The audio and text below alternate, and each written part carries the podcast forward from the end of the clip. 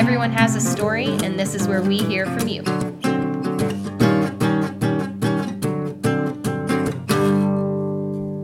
Hey, Weaver here. Welcome back to the Bobcast. Uh, this is going to be a standalone episode where it's just Miss Brothers and I, and we're going to we're creeping up on Thanksgiving, uh, what we're grateful for, why we started this Bobcast, and we're just going to talk about the kindness initiative in general.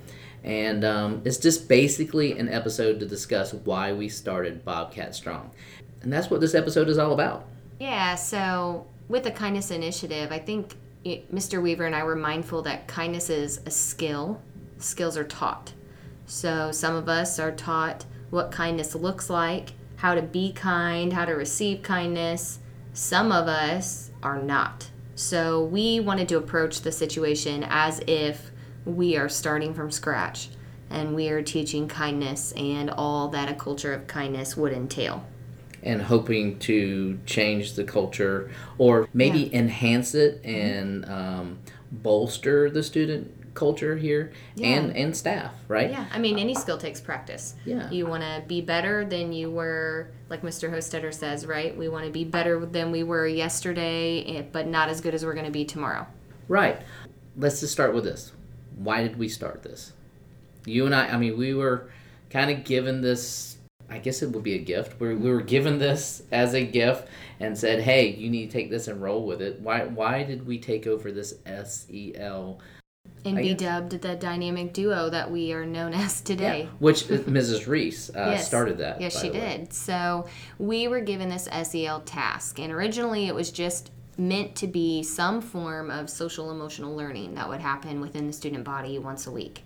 And so we decided to discuss what is it that we're seeing, what is it we're not seeing, and ultimately we decided to roll with kindness, both because that would be great for our school culture. And, you know, another part of that is making sure that we are preparing the future leaders of tomorrow. And when I think of successful people in the community, they have a sense of kindness about them. Yeah, and so our mascot, I mean, our school, we're Bobcats. The whole district are Wildcats, and Bobcat is a form of Wildcat. And so here at the junior high, we want them to be strong. Mm-hmm. And we want the culture to be strong. We want it to be a place where all kids, as far as inclusivity or inclusion, where everyone is working together, where we embrace the differences. And our whole culture is Bobcat strong. Yeah, and um, so we started looking at the written curriculums for SEL programs and yeah. kind do of we use a written curriculum? Yeah, and that was something we talked about for a while, and we looked at things and we loved we loved the things that we looked at and the bits and pieces that we found, but there just didn't seem to be something out there that was tailor made for our students, the things that the people in our community experience, the things that our students are seeing, what they're interested in. So we decided who knows the students better than us, those that work in the building. And we were going to take this week by week and, and tackle the things that we felt like the students and our culture needed to to learn or to improve on and we wanted to make it something fun something that they could be invested in and really buy into. Yeah and we kind of just you you put topics into our google drive our shared drive and and it's not saying that we haven't pulled from other curriculum because we have. I mean we utilize a lot from uh, character strong kindness guru Houston Kraft you know and um, which by the way shameless plug we have a podcast interview with Houston Kraft coming up December 7th.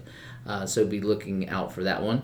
Um, Houston Kraft is a great guy, and uh, we're going to talk about Character Strong. Yeah. Uh, we pulled from kindness.org, mm-hmm. we've pulled from uh, various. Choosing kindness, yeah. A lot of different places because it's all great. And then what we did from there is we looked at the curriculum and we looked at the things that we know as an educator and as a mental health professional and we said okay so now how do we take this idea of character improvement this idea of kindness empathy bullying and how do we make that fit for mount vernon junior high school students?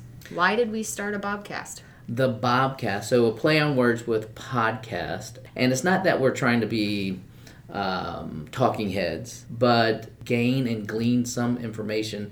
And plus, within our community, I believe a, I want to build stronger community. They're our stakeholders, and they need to know what's going on within the school building. And so, educating the whole student. Yeah, and it, it, educating the whole student, absolutely. And I just thought, hey, why not do a podcast? You know, since I'm listening to a lot of podcasts, why not do one with what we're doing here? And it just started as an idea, and I think that's how this whole program started. Mm-hmm. And I brought that up to you, and you said, "Yeah, let's just do it." So we started this Bobcast. It, it kind of goes back to what we were saying of for any of us, the more that we are invested in something, the more that we feel like we really have some skin in the game, the more we're really going to buy into the idea. So for us we wanted our students to know sure we're we're teaching you things about kindness but we are doing this for you and part of creating a culture shift or a culture improvement with kindness is the student being bought into it if they are checked out then we might as well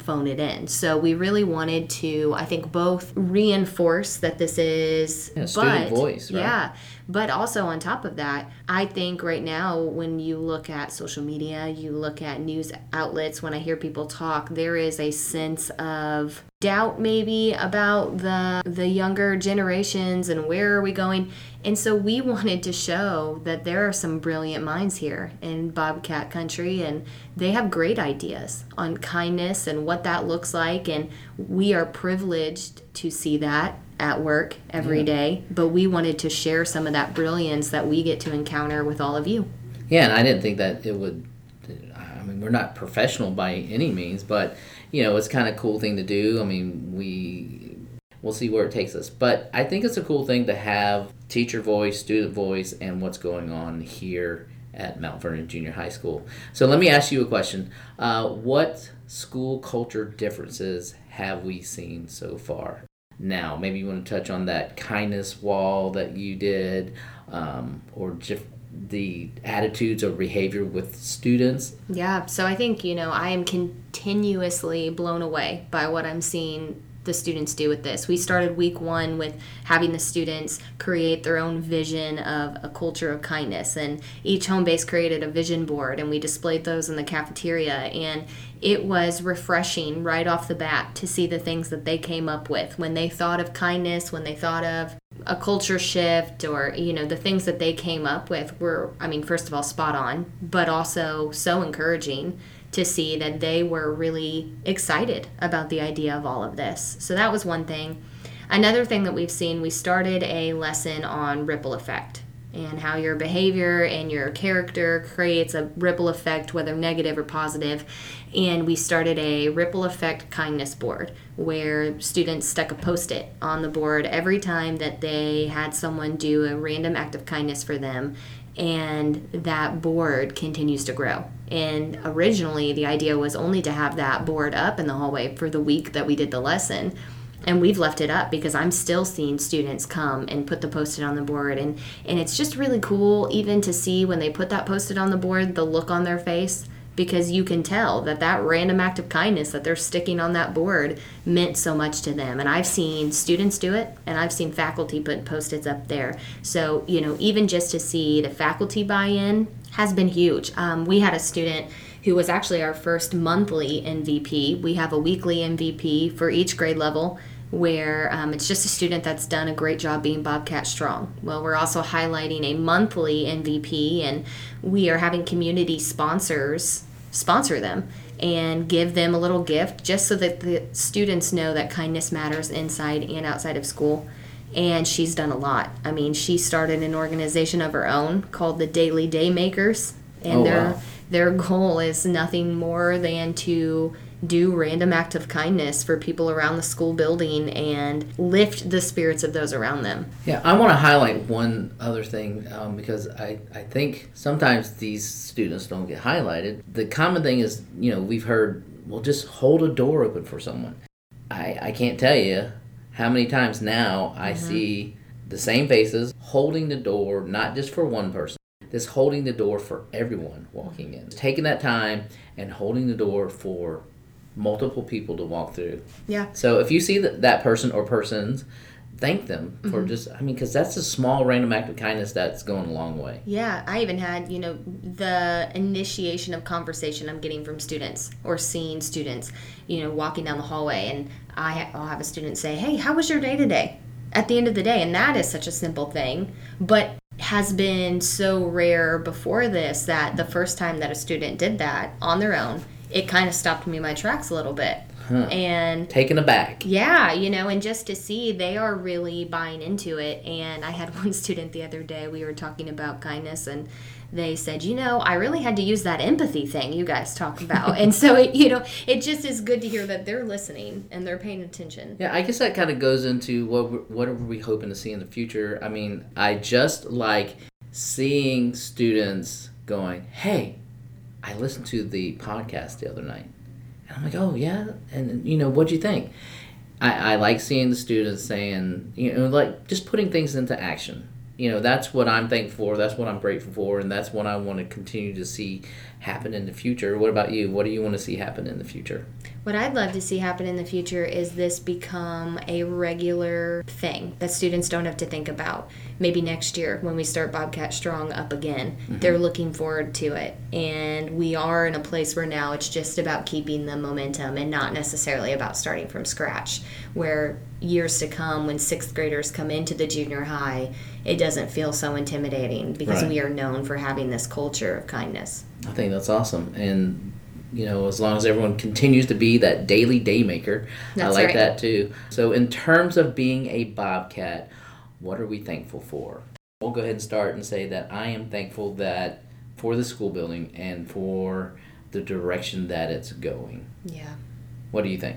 I would agree with that. I'm thankful to work in a building that is an out of the box dream making organization. And I just mean in that there is such a push from administration to teachers to counselors to social workers for the education of the whole student. It is important for kids academically to get a solid education but to work in a place where there's an understanding of if a student is not healthy emotionally, mentally, behaviorally, then that academic piece is going to be lacking because they're missing the rest of the puzzle. So The whole Maslow's hierarchy of needs. that's right? exactly right. So I am thankful for a school system and for a school building that has a great understanding of that. Right, and I'm thankful for the staff. I'm thankful for this culture that we have here. I think it's an awesome place to live, to work, and I'm thankful for our community. And I hope that we can get out and be more involved in community once this whole pandemic stuff kind of fades away and we're more active as a student body, as a whole building, um, as a district. Yeah. You know, and I'm grateful for this great place called Mount Vernon. That's right. and with that, we say happy Thanksgiving, Happy Thanksgiving. and we'll see you on the Bobcast next week. Boom.